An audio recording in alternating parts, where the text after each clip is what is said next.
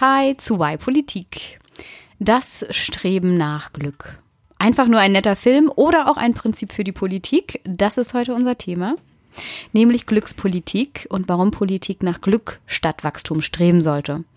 Auch heute wie immer mit Vincent Venus und Tanja Hille.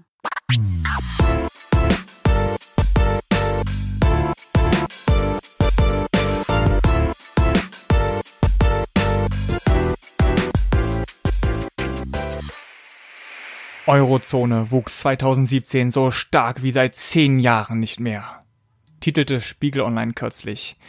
Das freut mich sehr für dich, liebe Eurozone, aber was bedeutet das konkret jetzt für die Menschen? Geht es uns jetzt allen auch irgendwie 2,5 Prozent besser? Nein. Das Bruttoinlandsprodukt und das Wirtschaftswachstum taugen nicht als Messwert, um das Wohlbefinden der Menschen zu erfassen. Das ist eigentlich schon länger bekannt und trotzdem beherrschen diese Schlagzeilen immer noch die Medien. Und Tanja und mich regt das einfach tierisch auf. Äh, und deswegen haben wir uns nach einer, auf der Suche nach einer Alternative gemacht. Gefunden haben wir unter anderem das Bruttonationalglück. Das ist ein Index, der tatsächlich in einem Staat auf der Erde erhoben wird.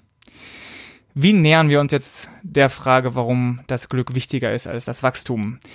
Der Fahrplan der Folge. Zuerst definiert Tanja, wonach Regierungen streben aktuell und dann, was Glück bedeutet. Anschließend schaue ich mir an, warum der Einzelne und die Gesellschaft als Ganzes vom Glück profitieren. In Perspektive 2 beantwortet Tanja, wie eine Politik für das Glück konkret aussehen könnte. Und abschließend präsentiere ich in der Zugabe drei Anregungen, wie du ein glücklicherer Mensch werden kannst. Und keine Angst, es wird nicht esoterisch, sondern bleibt wissenschaftlich. Bevor wir aber loslegen, wollen wir eine Rückmeldung aufgreifen, die wir von einem neuen Hörer, nämlich Christian, bekommen haben. Hallo Christian. Der meinte nämlich, dass wir uns mal vorstellen sollten und äh, dadurch uns so ein bisschen unsere Perspektive offenlegen. Und das finden wir eine sehr gute Idee. Deswegen, ja, wir haben ja auch eigentlich immer mal wieder neue Hörerinnen und Hörer. Genau. Deswegen schön, dass ihr da seid. Wir hoffen, ihr bleibt dabei. Und wer bist du eigentlich, Vincent? Ich äh, bin Vincent und ich koordiniere bei einem Berliner Think Tank die Kommunikation, habe früher Wahlkämpfe gemacht und äh, Kampagnen für die jungen europäischen Föderalisten. Das ist eine Jugend-NGO. Und du, Tanja, was hast du so getrieben, wenn du nicht hier zusammen mit mir den Podcast aufnimmst? Ja, wir haben ja beide Politik studiert und ich habe währenddessen sehr lange debattiert und auch Rhetorik- und Argumentationsworkshops gegeben. Mhm. Und Einer der Gründe, warum ich keinen argumentativen Podcast mit dir machen ja, wollte. Unser Podcast ist auch überhaupt nicht argumentativ, aber das seht ihr selber. Und äh, jetzt arbeite ich in einer Organisationsberatung. Genau. Dann lass uns doch mal ins Thema eintauchen. Äh, wonach streben Regierungen aktuell und was ist Glück? Also Politik ist ja etwas, um Gesellschaften zu gestalten und auszugestalten. Und dieses, diese Tagespolitik und was man so entscheidet im Bundestag, das sind halt oft kleinere Fragen. Aber es gibt darüber hinaus so ein großes Ziel irgendwo ganz weit hinten am Ende mhm. des Tunnels, was man mit all diesen kleineren und größeren Gesetzen irgendwie anstreben möchte. Und das ist eben so ein großes übergeordnetes Ziel, was man mh, mm, jetzt so sagen könnte, ist so die, die Vergrößerung des Lebensstandards oder die Lebensqualität besser machen, Fortschritt immer weiter zu haben, ähm, so das gute Leben, was auch immer das sein soll. Und es soll den Menschen in einem Staat möglichst gut gehen. So. Genau. Ne, Verbesserungen. Und da ist jetzt die Frage, okay, was, und was heißt es jetzt irgendwie immer besser leben oder ein immer immer höhere Lebensqualität zu haben. Lange Zeit und auch heute noch glauben wir oder ist es so ein allgemeiner Glaube, könnte man sagen, dass Wirtschaftswachstum das ist, was die Lebensqualität der Menschen erhöht. So ein Mantra. Genau, mehr Wachstum ja. bedeutet mehr Einkommen, bedeutet weniger Armut, mehr Geld, dadurch vielleicht auch eine bessere Bildung, mehr Gesundheit, die wir uns leisten können, dadurch ein längeres Leben und ganz viele positive Sachen wurden und werden auch heute oft noch damit assoziiert. Äh, jetzt ist das aber nur, also das wird, dieses Wirtschaftswachstum wird auch, muss irgendwie gemessen werden. So, woher wissen wir eigentlich, wann wir Wirtschafts Wachstum haben und wann mhm. nicht. Und äh, das haben bestimmt auch die meisten schon gehört, gibt es diese Zahl, das BIP, das Bruttoinlandsprodukt, was den Gesamtwert aller Güter und Dienstleistungen darstellt, die innerhalb von einem Jahr in einem Land hergestellt wurden. Also so die Produktivität ja. dieses Landes. Und wenn man halt immer mehr produziert und immer mehr Güter und Dienstleistungen hat, dann ähm, erwirtschaftet man dadurch auch immer mehr und das Wirtschaftswachstum wächst. Und diese, diese Zahl, dieses BIP hat so eine große Macht auf uns und was Politik macht. Da kommen wir später noch genauer dazu. Also es ist, ja, ich finde es immer ein bisschen bisschen crazy. Und da ist halt die Frage, ist wirklich Wachstum das Ziel, das, dieses, das Ziel, was man damit erreichen möchte, oder sollte es nicht, ist es nicht vielmehr Mittel zum Zweck, um ein anderes Ziel zu erreichen, genau. nämlich Glück. Also wollen wir, ist nicht lange die Prämisse einfach nur gewesen, Wirtschaftswachstum führt automatisch zu Glück und deswegen ist es okay, danach zu streben. Ja. Ist es leider nicht, zumindest heute nicht mehr. Also es gibt ganz viel, ganz viel Wachstumskritik. Das könnte jetzt auch eine eigene Folge werden, warum das ähm, schlecht ist. Aber vielleicht einer der großen Hauptgründe, und das hat man tatsächlich nicht erst vor kurzem rausgefunden, schon, sondern schon 1974, dass es eben lange, also wenn man sich am Anfang industrialisiert, so ein Land, dann hängt das Wirtschaftswachstum und die Produktivität, Produktivität tatsächlich mit der Lebensqualität zusammen. Also ja. die Leute werden ähm, am Anfang je glücklicher, je mehr Geld sie haben. Und dann aber irgendwann geht die, also die Kurve geht so nach oben und dann irgendwann flacht sie aber so ab und pendelt sich so auf einer waagerechten ein. Mhm. Ähm, und dann gibt's eben ab einem gewissen Zeitpunkt werden die Leute nicht mehr glücklicher, obwohl sie mehr Geld haben. Das hat äh, der Herr Richard Easterlin herausgefunden. Und äh, deswegen ist das auch nach ihm benannt. Das heißt, das Easterlin-Paradoxon tatsächlich, diese, dieses Paradoxon, dass das irgendwann okay. eine Grenze hat und man äh, nicht mehr glücklicher ist, obwohl man mehr Einkommen hat. Und das ist jetzt so, können wir mal als Hauptgrund nehmen, so deswegen, wir sind in Deutschland schon ja, relativ, wir sind eigentlich schon mhm. so bei den obersten ein Prozent von dem, was es an Wirtschaftswachstum geben kann. Und deswegen ist bei uns dieser Grenznutzen eigentlich auch erreicht und die Leute werden nicht mehr glücklicher. Genau. Eigentlich. Es ist nicht mal mehr Mittel zum Zweck, sondern eigentlich wäre es vielleicht jetzt clever, Glück als Ziel an sich zu verfolgen. Ja. Wenn wir das sagen, ist die Frage, was ist denn überhaupt Glück? Ähm, da streiten, streiten sich äh, die Wissenschaftler so ein bisschen. Es gibt, man kann es aber runterbrechen auf zwei Unterscheidungen. Das eine wäre das, das kurzfristige Glück, mit dem englischen Wort eher so Pleasure beschrieben, also Vergnügen, ja. Spaß, Freude, sowas, was man halt so Glücksmomente, könnte man sagen. Und das, die zweite Definition, die man unterscheiden muss davon, ist ein langfristiges Glück, was eher dann sowas bedeutet wie ein erfülltes Leben und dass man nach den eigenen Werten, die man hat, leben kann und sich verwirklicht. Also eher so ja. Happiness. Dass Happiness man irgendwie am 31.12. eines Jahres rückblickt auf das Jahr und denkt, ach, ich habe doch schöne Sachen gemacht, irgendwie läuft auch gut. Sowas. Ja. Genau, oder auch, ähm, wenn du jetzt zurückschaust, wie, wie bist du eigentlich aufgewachsen, wie war deine Schulzeit, wie, hm. wie ist dein Leben so verlaufen bisher, bist du damit zufrieden oder ja. nicht?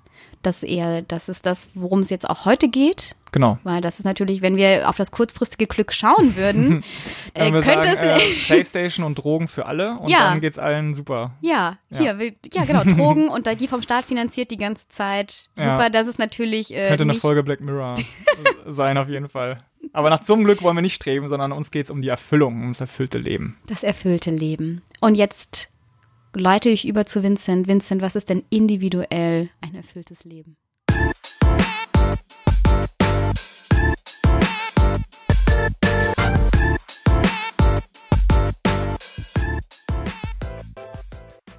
Perspektive 1. Was bedeutet Glück für den einzelnen Menschen und die Gesellschaft?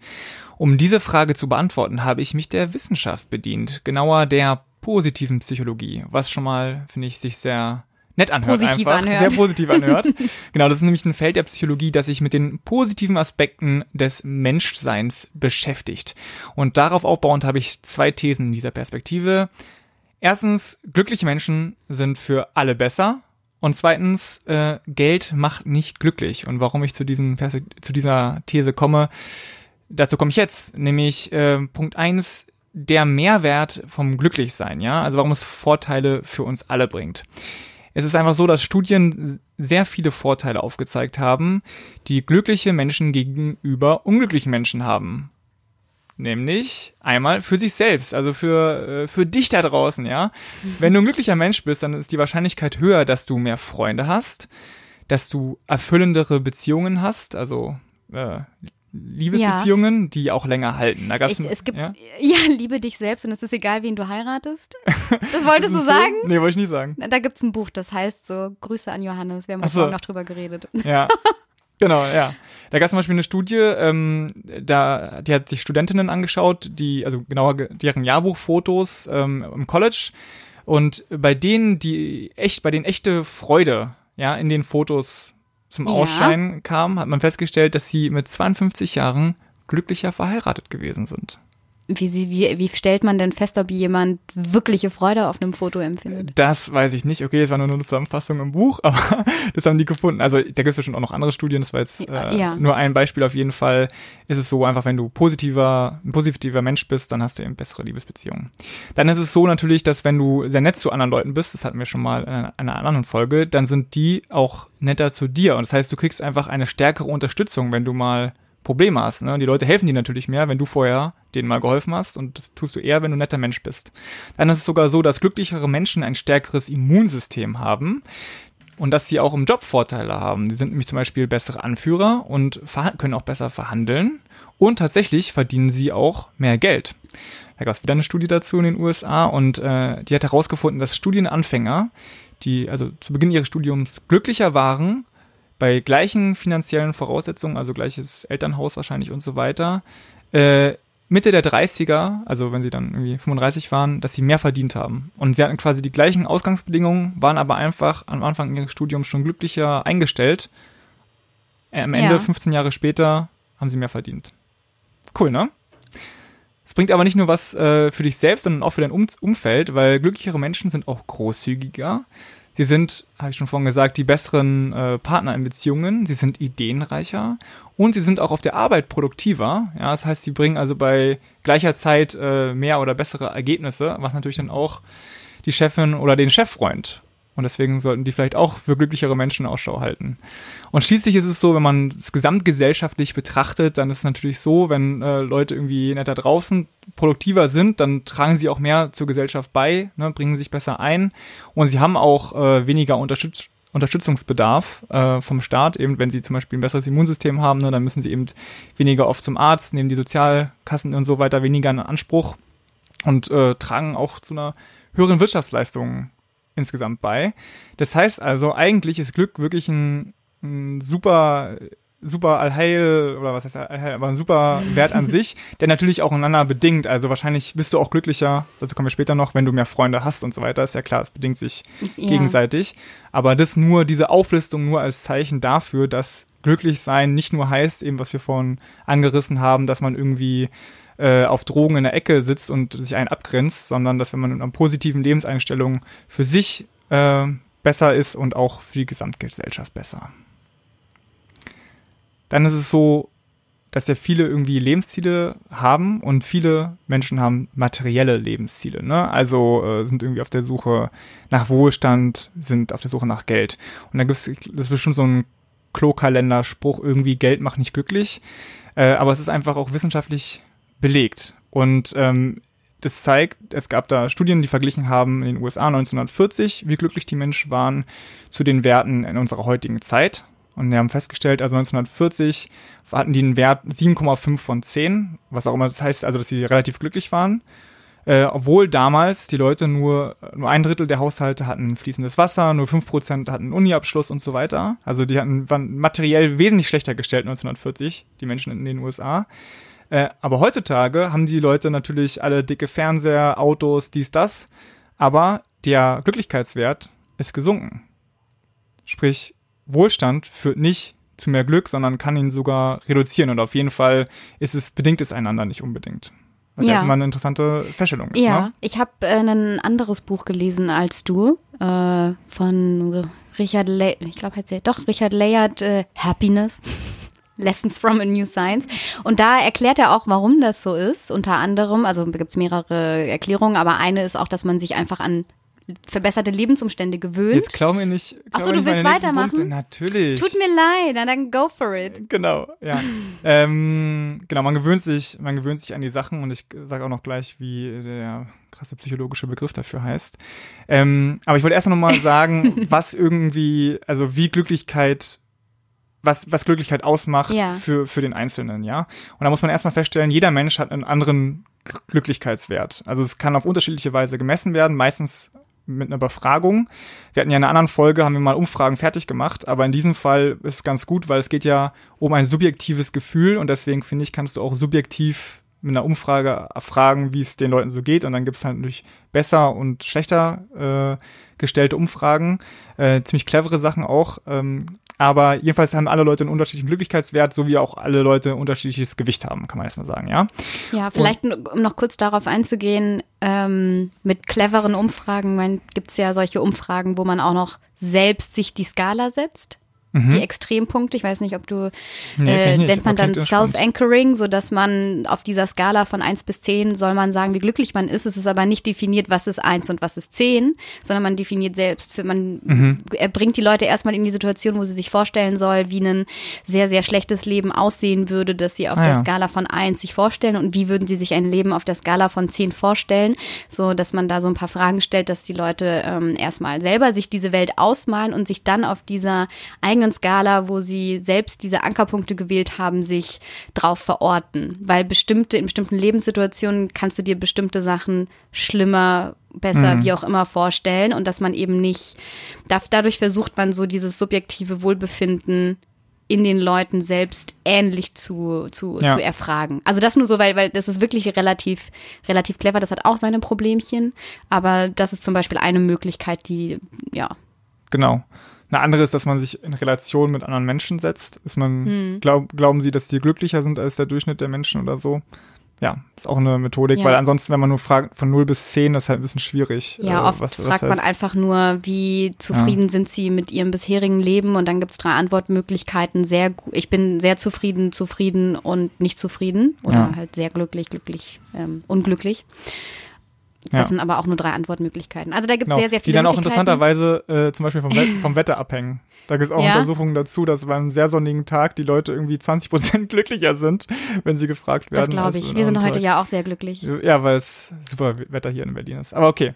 Ähm, genau, was macht jetzt aber für den Einzelnen, also woraus setzt sich diese Glücklichkeit zusammen, ne?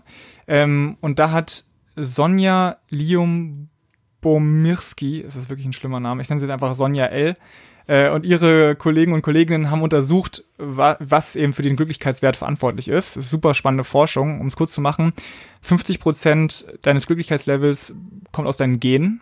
Mhm. Deswegen, danke Mama, äh, die ist eine sehr optimistische Person, äh, von der habe ich, glaube ich, einiges geerbt.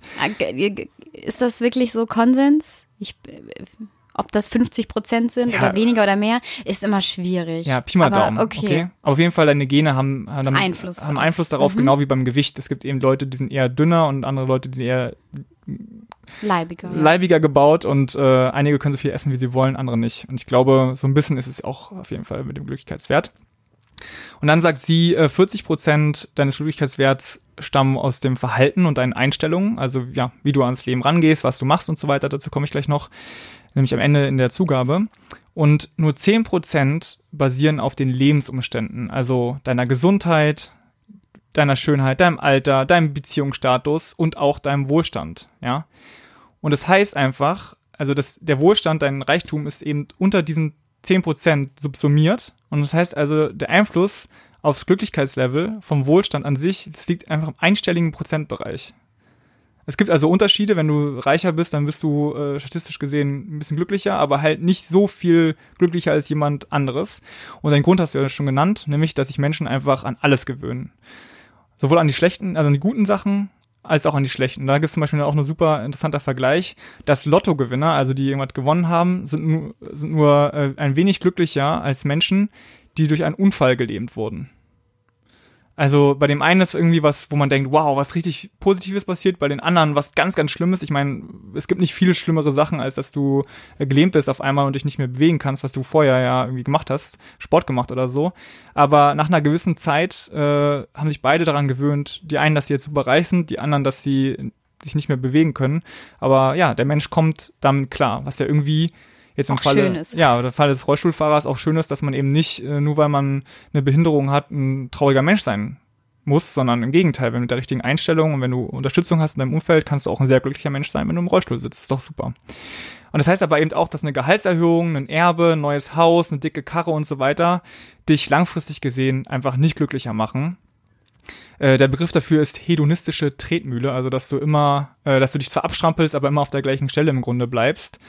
Und äh, ja, jeder von euch da draußen, der bislang Geld- und Statussymbolen hinterhergelaufen ist und denkt, dass es euch glücklich macht, das ist leider ähm, nicht so. Und ich kann nur empfehlen, sich mehr damit zu beschäftigen. Natürlich, niemand ist frei davon. Natürlich freut man sich, wenn man eine Gehaltserhöhung kriegt, ist ja ganz klar. Aber es macht dich eben langfristig auf jeden Fall nicht glücklicher. So, und wenn wir das jetzt für den Einzelnen so erfasst haben, dann wird auch ganz klar, dass der Fokus auf Wachstum für die ganze Gesellschaft totaler Quatsch ist, weil das eigentliche Ziel, wie was du gesagt hast am Anfang, ist ja eigentlich, dass man äh, als verantwortungsvolle Politikerin oder Politiker den Menschen ein erfüllteres Leben ermöglichen will, ne? eben ein besseres Leben. Und ja, Wachstum kann das leider nicht bringen. Deswegen, Tanja, bin ich jetzt sehr gespannt, was du dir überlegt hast, worauf sich der Staat nämlich stattdessen konzentrieren sollte in Perspektive 2.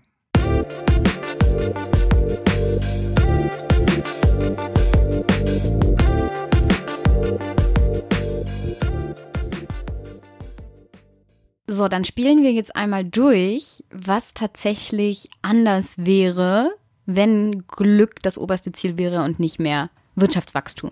Mega. Und dafür, dass wir uns danach, damit wir uns danach ausrichten können, oder damit die Politikerinnen und Politiker sich danach ausrichten können, müssen sie ja irgendwie wissen, wie glücklich sind denn gerade unsere Leute und ähm, hat sich das im Letz zum letzten Jahr verbessert oder verschlechtert. Also Mhm. so ein bisschen, wie wir es ja mit dem BIP auch machen und damit das gleichsetzen mit Wirtschaftswachstum und dann ganz aufgeregt sind, wenn das mal weniger wird und ganz glücklich Ja. sind, wenn das nach oben geht, zumindest ähm, die Regierungen, ähm, brauchen wir irgendwie einen Indikator dafür. Und Indikatoren sind ja eins meiner politischen Lieblingsthemen. ähm, weil es ist, es ist zwar eigentlich nur eine Zahl, eigentlich, aber es ändert so unfassbar viel von dem, wie dann unsere Gesellschaft ausgestaltet wird und ähm, was wir machen, dass es eben nicht einfach nur irgendeine Zahl ist, sondern die Zahl und der, der Indikator, der uns anleitet. Okay. Deswegen ähm, erstmal gucken wir auf dieses eine Land auf der ganzen Welt, was das Bruttonationalglück schon hat und danach lebt. Das ist Bhutan. Wo ist Ähm, Bhutan? Bhutan liegt äh, neben Tibet ähm, beim Himalaya. Ich wusste es also nämlich in- nicht, als ich es erste Mal gehört habe. In, ja, da Tibet, Nepal, da in. JWD würde man hier in Berlin sagen. Ganz weit draußen von uns weg. okay, okay. Genau, ähm, dazu gleich. Dann gucken wir uns an, wie ist eigentlich die gerade die Lage in Deutschland und pff, 20 Jahre hier so wir führen Vincent und ich führen das jetzt ein. Was passiert dann? Aber erstmal gucken wir ans Himalaya ähm, und da liegt das Land Bhutan, ähm, was viele Menschen, die dort leben, leben noch unter der Armutsgrenze, also ist jetzt nicht irgendwie ein sehr reiches Land und waren aber trotzdem die ersten, die gesagt haben, Wachstum ist irgendwie nicht das, was wir als Regierungsziel haben, sondern Glück, Ja. eben dieses Bruttonationalglück. Das heißt, was machen die jetzt konkret, wenn die Politik machen? Wenn diese dort ähm, ein Gesetz entschieden wird, dann geht das immer in diese Kommi in eine Kommission für das Bruttonationalglück Mhm. und diese Kommission prüft dann diese Regierungsmaßnahme darauf, ob es tatsächlich auch zu mehr Glück führen wird oder nicht. Also solche alle Maßnahmen werden in dieser Kommission geprüft und falls sie entscheidet, dass es nicht dem Ziel von der Erhöhung von Glück ähm, zuträglich ist, dann wird das wieder zurück ans Ministerium gegeben und muss dann nochmal verändert werden. Wow. So, genau, so sieht der Prozess aus. Und dann ist aber die Frage, okay, und woher wissen die jetzt, was irgendwie zu Glück führt und was nicht? Also wieder die Frage nach der Messung. Und die kombinieren jetzt beide Dinge. Also die kombinieren einmal das, worüber wir gerade schon geredet haben, nämlich ähm, die Befragung, Erfragung von dem, vom subjektiven Wohlbefinden. Also wie ist das Glücksniveau gerade oder wie schätzen die Leute ihre Lage ein? Wie zufrieden sind die mit ihrem Leben?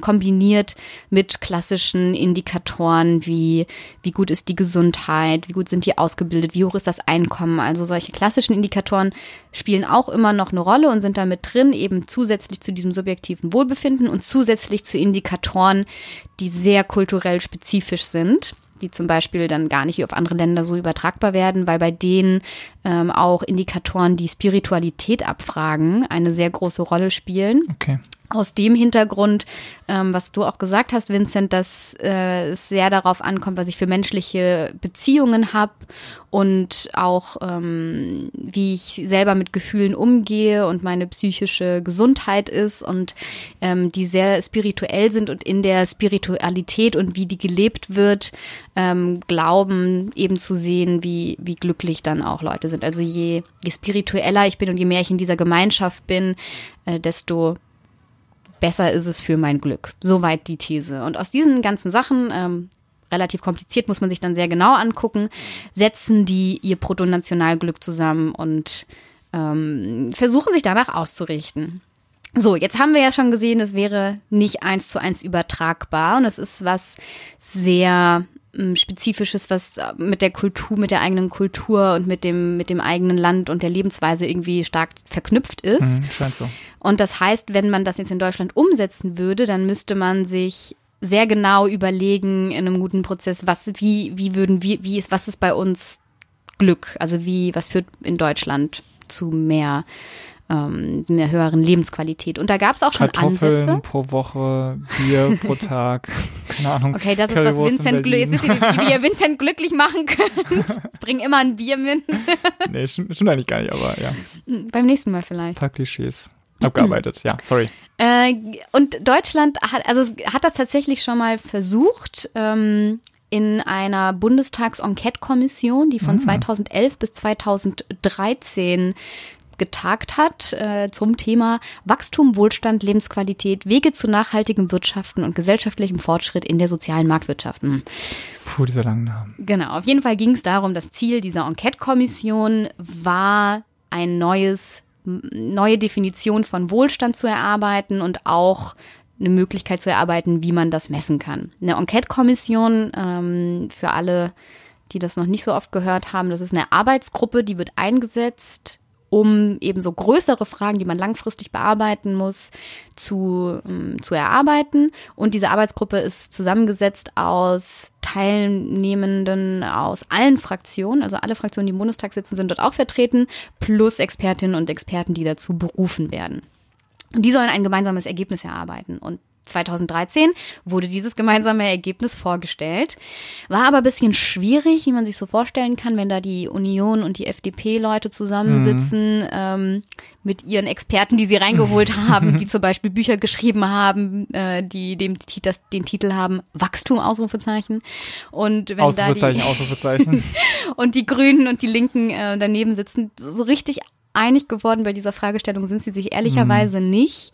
Äh, sie haben zwar solche W3-Indikatoren, haben sie das genannt, entwickelt und vorgestellt, aber gut, hat niemand jemals von gehört, ist nicht viel mit passiert, hat man halt mal gemacht. Ja. So, die Zusammenfassung. Und dann gab es etwas, das haben vielleicht schon mehrere Leute mitgekriegt als diese Enquete-Kommission. Ähm, 2016, also vor zwei Jahren, hat die Bundeskanzlerin sich dann diesem Thema angenommen und den Bürgerdialog Gut Leben in Deutschland, was uns wichtig ist, gestartet. Mhm. Da gab es ganz viele, über 200 Dialogveranstaltungen in ganz Deutschland wo sie die Leute gefragt haben, was ist dir wichtig, was ist, was ist für dich gute Lebensqualität, was macht für dich irgendwie Glück aus, was sollen wir tun, haben das alles eingesammelt, haben das ähm, auch online, hatten sie einen Fragebogen, den man ausfüllen konnte und haben das dann von Wissenschaftlerinnen und Wissenschaftlern in mehreren Wochen auswerten lassen Und am Ende kam auch ein großes Papier raus, was man sich auch angucken kann, mit zwölf Dimensionen und 46 Indikatoren, die jetzt das zusammenfassen sollten, was eben Leute in Deutschland angegeben haben, was sie glücklich macht. So, kann man damit arbeiten? Nein, schlecht. Das ist so, oh. das ist halt, ja, also mit zwei, zwölf Dimensionen und 46 Indikatoren, dann ja. wertet man das vielleicht mal aus, stellt fest, oh, 20 Indikatoren davon ähm, haben einen negativen Trend, die anderen einen positiven, wie korrelieren die miteinander alles? Also was soll man daraus konkret ableiten für die Politik? Wahnsinnig schwierig. Und das ist tatsächlich, glaube ich, auch der Grund, warum das Bruttoinlandsprodukt, obwohl es echt großer Mist ist, sich so lange hält, weil es ist halt in your face. So, ne? Ja. Wenn das halt wächst, Zahl, genau, eine Zahl, wenn es wächst, dann wächst es, wenn nicht, dann nicht. Ähm, und man Aber das könnte ist so ein natürlich Scheißwert auch, einfach, ja. weil es ja auch noch nicht gar nicht sagt, es sagt ja nicht mal was dazu aus, äh, wie der Einzelne davon betroffen ist, sondern nur insgesamt. Und dann kann es sein, eine Person quasi verdient sich eine goldene Nase und alle anderen hungern, das kann es auch gestiegen sein. Es gibt ja diese schönen Beispiele von, wenn die Leute sehr viel mehr im Stau stehen, steigt das Bruttoinlandsprodukt, weil man mehr tanken muss und mehr ah. Benzin ah. kauft. Ja. Und, oder wenn man eine Flutkatastrophe hat, wenn wieder ein Fluss ja. über die Ufer tritt, viele Häuser zerstört sind, man viel renovieren muss, man viele Bauarbeiter beschäftigen muss, die ähm, viel wieder aufbauen müssen, dann hat man auch ein steigerndes Brutto Bruttoinlandsprodukt. Also ja. Oder Krieg. Ja. Egal, die ganze, ganze Städte werden äh, zerbombt, danach wieder aufgebaut. Boah, da hast du aber ein, da, hast du aber ein Wachstum, du.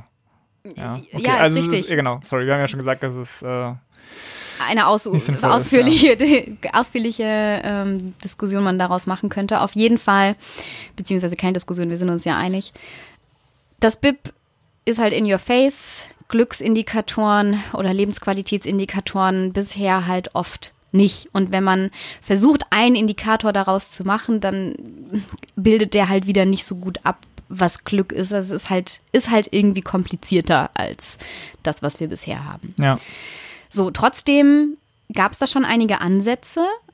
Und es ist wichtig, dass wir darüber weiter diskutieren, weil ich weiß nicht, ob ihr da draußen, die das hören, mitgekriegt habt, könnt ihr uns ja mal gerne schreiben. Aber es gab einfach keine so große Diskussion darüber.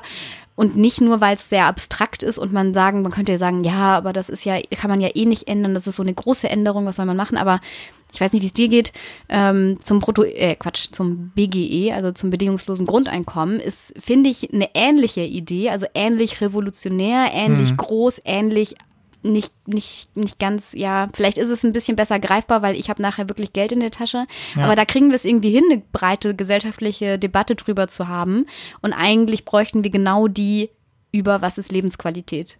Und die ist ja noch eigentlich viel größer und viel wichtiger. Also sie hätte mehr, sie hätte wesentlich ja. mehr Einfluss, glaube ich auch, als ja, bedingungsloses Grundeinkommen ist auch eine wichtige Debatte, aber eigentlich sind die auch miteinander verbunden. Also wenn man mhm. sich die Frage beantwortet, will ich ein bedingungsloses Grundeinkommen, muss man sich gleichzeitig auch eigentlich die Frage beantworten, was ist denn Lebensqualität?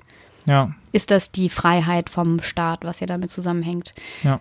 Auch super wichtiges anderes Thema. Jetzt was konkret? Wie würde Deutschland aussehen, wenn Vincent und ich die Macht haben und nun durchregieren könnten. Glück als Staatsziel haben. Ich habe mir so ein paar Sachen jetzt rausgegriffen. Okay. Zum einen, was man machen kann und was auch in Bhutan tatsächlich gemacht wird und wie ich gehört habe, auch in skandinavischen Ländern teilweise, äh, dass man in der Bildung Unterricht hat zum Thema Glück und zum Schulprogramme Weiterbildung, die cool. Glück als Kompetenz ausbilden. Ja. Weil du hast es ja selber auch gesagt, wie viel das mit der psychischen Verfasstheit zusammenhängt und wenn und mit der sozialen und emotionalen Kompetenz und wie kann ich mit meinen eigenen Gefühlen umgehen, ja, weiß ich denn, was mir gut tut und ja. was mir nicht gut tut.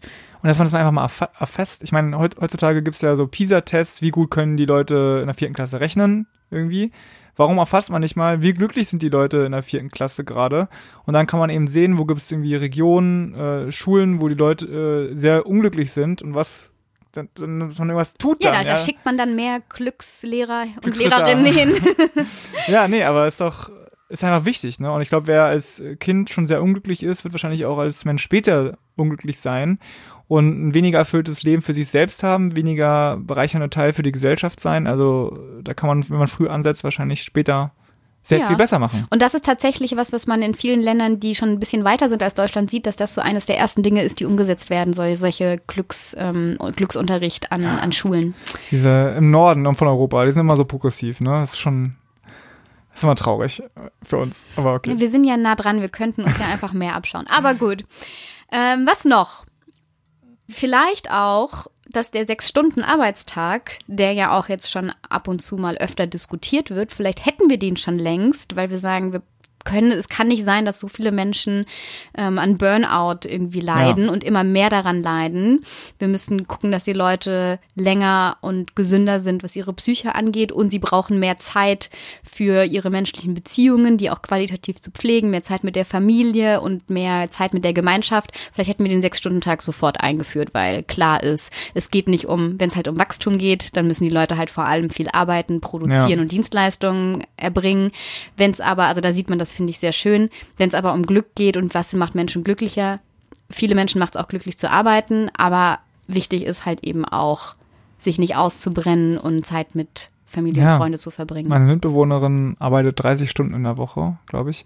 Die hat am Freitag immer frei. Da bin ich so neidisch. Stell dir mal vor, du hast drei Tage jede Woche Zeit, um irgendwie deine Projekte zu machen. Dann könnten wir auch am Freitag den Podcast vorbereiten und müssten dann nicht äh, irgendwie den halben Samstag für investieren. Das wäre so schön. Ja, und also Weil wenn du Kinder hast später, ich meine, dann noch viel wichtiger, dass man dann Zeit hat, ne? Ah, Ja. Und tatsächlich, das ähm, Buch, was ich lese, stellt am Ende die Frage, was eigentlich zu mehr Leid führt, ob also finanzielle Armut zu mehr Leid führt oder wenn man depressiv ist. Und sie, dieses Buch zumindest, kommt zu dem Schluss, dass Depressionen in einer Gesellschaft zu wesentlich mehr Leid führen als finanzielle Armut, wie man vielleicht Ja. auch an Bhutan sehen kann. Und deswegen Ich es glaube, so wahnsinnig wichtig ist, diese Ja. psychische Gesundheit mit im Blick zu haben. wir haben ja letzte Folge, äh, Folge 10 zur Generation Y. Wenn ich mich richtig erinnere, dann ist es so, dass von der Generation Y in den USA jeder fünfte eine Depression hat. Oder also man hatte. Hm. Jeder, jede fünfte Person. Also da irgendwas läuft ja schief anscheinend aktuell. Ich weiß nicht, was die Werte für Deutschland sind, wahrscheinlich ein bisschen geringer. Aber ähm, ja, da sollte mal Aber der Fokus das raufgehen. Wichtigere ist ja, dass wir Wachstum haben. Ja, Und eine zweite Sache ist, dass Menschen auch risikoavers sind. Also das heißt, sie freuen sich weniger über 100 Euro, die sie geschenkt bekommen, als dass sie unglücklich sind über 100 Euro, die sie verlieren. hm. Also man, man empfindet wesentlich mehr Leid, wenn man etwas verliert, als wenn man das gleiche gewinnt, man Glück empfinden würde. Ist nicht so. Deswegen könnte eine Politik, die nach Glück strebt, auch mehr danach streben, dass ein sozialer Wohlfahrtsstaat mehr ausgebaut ist, also mehr solche allgemeinen Versicherungssysteme wie Kranken, Renten, Arbeitslosenversicherung, die sehr stark sind. Und eben man solche Dinge eher Okay, das, wenn, wenn nur Mhm. zum Verständnis, dass wenn, wenn irgendwas Schlimmes passiert, dass man dann nicht tief abfällt. Genau. man dann glück- unglücklich, also Also Stabilität am Ende, dass man versucht, die Leute auf dem Niveau, was sie haben, Ja. eher zu halten, als genau, dass sie sehr viel verlieren können. Und man anstatt zum Beispiel, dass Leute dann sehr, sehr reich werden können, hm. das Geld eher umverteilt, dass alle ein st relativ stabileres ähm, jetzt kriegen wir bestimmt ein paar hätten. Tweets, dass wir hier Sozialismus äh, Umverteilung. Ich das böse Wort gesagt. Nee, aber du hast absolut recht. Also wenn alle ein bisschen geringeren Standard hätten, aber dafür eben besser geschützt wären und so weiter, ja, würde wahrscheinlich zu mehr Glücklichkeit führen. Und ein letzter Punkt. Mhm.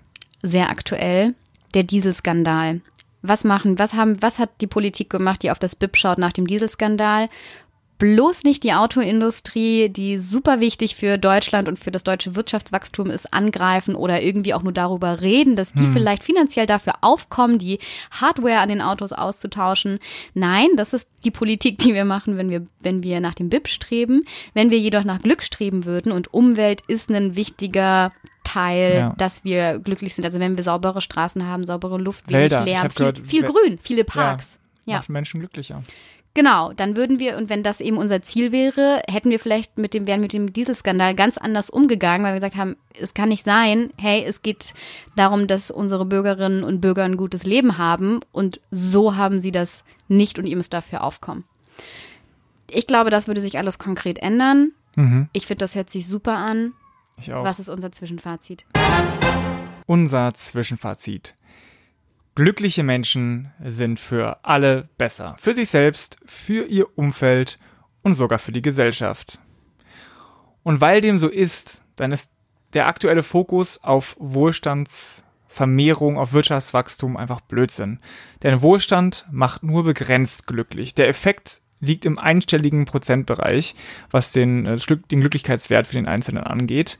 Wachstum, also nur mehr, mehr, mehr, mehr, ist wenig sinnvoll, weil sich die Menschen einfach an den höheren Standard gewöhnen. Darum, Glück sollte das Ziel einer, einer Regierung sein. Also ich sehe noch ein paar Problemchen, die man vorher beantworten müsste, nämlich äh, die Definition von was ist eigentlich Glück, müssten wir erstmal hinkriegen. Die, die Messung ist immer noch schwierig, da müsste man auch noch Lösungen für finden.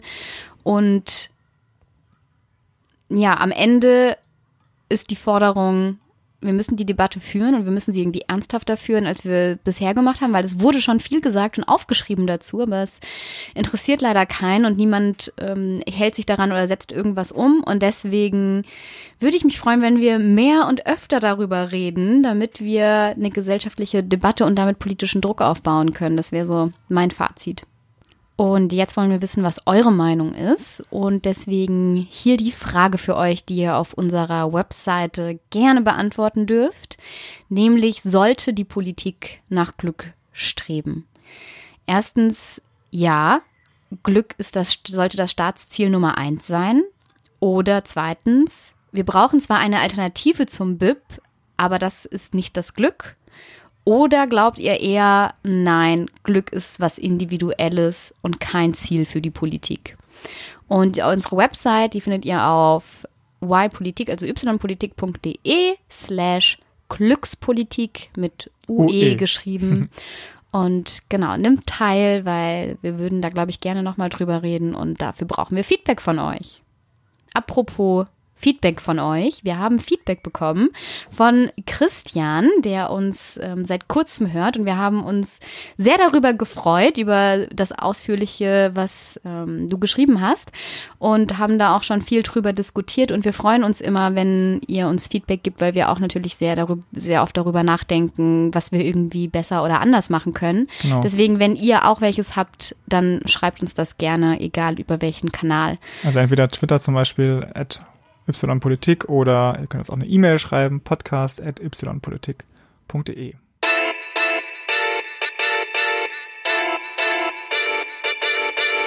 womit wir zur Zugabe kommen. In jeder Folge versuchen wir ja nicht nur theoretisch zu diskutieren, sondern euch auch etwas Praktisches mit an die Hand zu geben. Und bei dieser Folge hat sich natürlich was ganz klar angeboten, nämlich euch was an die Hand zu geben, damit ihr glücklichere Menschen werdet, äh, ohne unbedingt Drogen nehmen zu müssen. Ähm, und Wir sind ein Selbsthilfe-Podcast, genau. nein, ich wollte das nicht. äh, meine erste große Empfehlung ist das Buch, das mir die Vorbereitung sehr erleichtert hat, nämlich The How of Happiness von Sonja Lyumbormirski, was ich letztes Jahr geradezu verschlungen habe. Die Psychologin beschreibt darin, was Glück überhaupt ist, lässt einen einen Glückserfassungsbogen ausfüllen und empfiehlt dann die passenden Tätigkeiten oder Verhaltensänderungen, um das persönliche Glück zu erhöhen. Was hat also, denn dein Glücksbogen gesagt? Ähm, dass ich ähm, also dankbar, so Dankbarkeit zum Beispiel machen könnte. Okay. Ja, dass man täglich aufschreibt, irgendwie, wofür man dankbar ist und dass man Leuten hilft. Dass man Kleinigkeiten macht, einfach um Fremden auch einfach mal zu helfen. Äh, ich glaube, Anlächeln zum Beispiel ist auch schon eine kleine Sache, die irgendwie andere Leute glücklicher machen kann. Genau, und äh, ich habe jetzt nochmal nachgeguckt für die Recherche dieser Folge und wie es der Zufall so will, kam gerade, also vor einem Monat, die aktualisierte zweite Auflage der deutschen Fassung von The How of Happiness raus. Die heißt nämlich Glücklich sein, warum Sie es in der Hand haben, zufrieden zu leben. Und das könnt ihr für 23 Euro beim Campus Verlag kaufen. Und ich kann nur sagen, äh, das Buch ist wirklich jeden Euro wert. Und wie versprochen, äh, möchte ich noch drei Tipps vorstellen, ähm, mit denen ihr eine glückliche Einstellung im Leben haben kann. Und man muss natürlich sagen, jeder Mensch hat irgendwie andere Vorlieben und so weiter. Das, das, deswegen sind das jetzt eher so allgemeine Tipps. Aber einer, der erste ist auf jeden Fall für alle gültig, nämlich investiert in Beziehungen. Gute Beziehungen sind einer der größten äußeren Faktoren, die einen glücklicher oder unglücklicher machen. Und äh, es lohnt sich total dafür, Zeit und Energie zu investieren für die besten Freunde, die man so hat, für die Partnerin beziehungsweise den Partner und auch für äh, die Familienangehörigen. Dazu gibt es auch einen sehr coolen TED-Talk, den ich auf YouTube gesehen habe, der nämlich eine Langzeitstudie behandelt. Also das ging wirklich über, ich glaube, sechs Jahrzehnte oder so haben die sich Menschen angeguckt und äh, verfolgt. Ähm, den verlinken wir auch auf Y-Politik. Und ähm, auch noch einen sehr coolen Artikel äh, aus dem Blog Wait But Why, der sich damit beschäftigt, wie man, in we welche Freunde man am besten investieren sollte, nämlich in die besten Freunde. Ähm, Tipp Nummer zwei ist Bewegung. Ja, okay, ist jetzt nicht wirklich ein Geheimnis, aber die Wissenschaft zeigt, dass Sport auch in leichten Dosen sehr, sehr, sehr gut für uns ist und dass Sport wahrscheinlich die effektivste Methode ist, um kurzfristig das eigene Wohlbefinden zu heben. Aber vor allen Dingen ist es eben auch langfristig gut, weil du wirst dadurch gesünder, äh, du wirst selbstbewusster und du hast später, wenn du alt bist, weniger Leiden, weil du eben dein ganzes Leben einigermaßen fit gewesen bist. Ne? Also man muss nicht unbedingt fünfmal die Woche zu McFit laufen, äh, aber irgendwie ein, zwei, dreimal die Woche sich bewegen, nach draußen gehen, hilft enorm. Und mein letzter Tipp, den auch jeder eigentlich umsetzen kann, ist, dass man die kleinen Dinge des Lebens genießen soll. Ja, es ist einfach eine Einstellungsfrage, wie ich meinen Alltag so wahrnehme. Also laufe ich jetzt von, von A nach B irgendwo hin und dann sehe ich da eine Parkbank, laufe ich da vorbei oder setze ich mich einfach mal kurz hin, lasse die Sonne auf mich wirken und freue mich einfach gerade, dass ich in einem schönen Park sitze, die Vöglein zwitschern und die Sonne mir ins Gesicht scheint. Zack, ja, fünf Minuten bist du gleich eine Ecke glücklicher. Oder wenn man mit der äh, Arbeit zum Fahrrad, äh, Quatsch, wenn man mit der Arbeit, genau, mit der Arbeit, nee, mit, mit dem, dem, Fahrrad, Fahrrad zur Arbeit. Zur Arbeit fährt, genau. Äh, fährt. Einfach mal genießen, wie irgendwie der Wind durch die Haare weht, ja, und dass man irgendwie gerade an den Autos vorbeidüst, die alle im Stau stehen. Das mache ich manchmal. Dann freue ich mich auch meines Lebens. Äh, oder wenn man irgendwie nachmittags mal eine Banane isst, einfach mal bewusst wahrnehmen, wie lecker das schmeckt. Wie ne? toll diese Banane Ja, genau. Also es hat alles so auch mit diesem Mindfulness natürlich ein bisschen zu tun. Ähm, aber es sind wirklich Kleinigkeiten, die man machen kann. Kostet gar nichts und erhöht einfach den, den Spaß, den man so im Alltag hat. Und es ist nun mal so, dass 99 der äh, Prozent der Tage, die wir erleben, sind Alltag, ja. Man kann nicht immer auf spektakuläre Sachen warten, sondern man muss einfach den Alltag für sich spektakulär machen quasi. Äh, und das finde ich einfach ein mega ein geiler Tipp. So, wenn ihr euch jetzt fragt, ja, wie glücklich bin ich denn eigentlich, dann gibt's da ähm, einen, einen ganz guten Test, nämlich von der Oxford University, der ist Oxford University, äh, Oxford Happiness Test. Und ich habe gesucht, ob es den irgendwie auf Deutsch gibt. Gibt's auch übersetzt, aber nur auf so sehr skurrilen Seiten. Und die wollte ich euch jetzt nicht ans Herz legen, weil es irgendwie mit Hypnose und so. Ähm, nee, nee, nee. Deswegen verlinken wir euch lieber äh, auf ypolitik de slash Glückspolitik einen Artikel von The Guardian. Es war auf Englisch dann, aber immerhin ist es eine seriöse Quelle, wo ich euch nicht irgendwo auf komische Seiten schicke. Das ist aber nett. Genau. ja, also drei Tipps und eine Buchempfehlung, wie ihr ein glücklicheres, erfüllteres Leben haben könnt. Und ich glaube wirklich, so viel Ratschlage-Podcast äh, wie in dieser Folge waren wir noch nie, aber ist auch ein wichtiges Anliegen. Ich würde sagen, vielen Dank, dass ihr äh, zugehört habt. Genau. Bis hierhin. Und demnächst könnt ihr zumindest meine Stimme noch woanders hören, nämlich beim Sozipod von Paul. Genau, Tanja wurde nämlich interviewt. Ich wurde interviewt ähm, und Hast rede Glücks auch Glücksgefühl mal auch oder? Zum, nee, über Glück haben wir nicht geredet, aber über 10.000 andere Dinge, auch mal hm. andere Themen, über die wir sprechen. Aber unser Podcast kommt auch drin vor.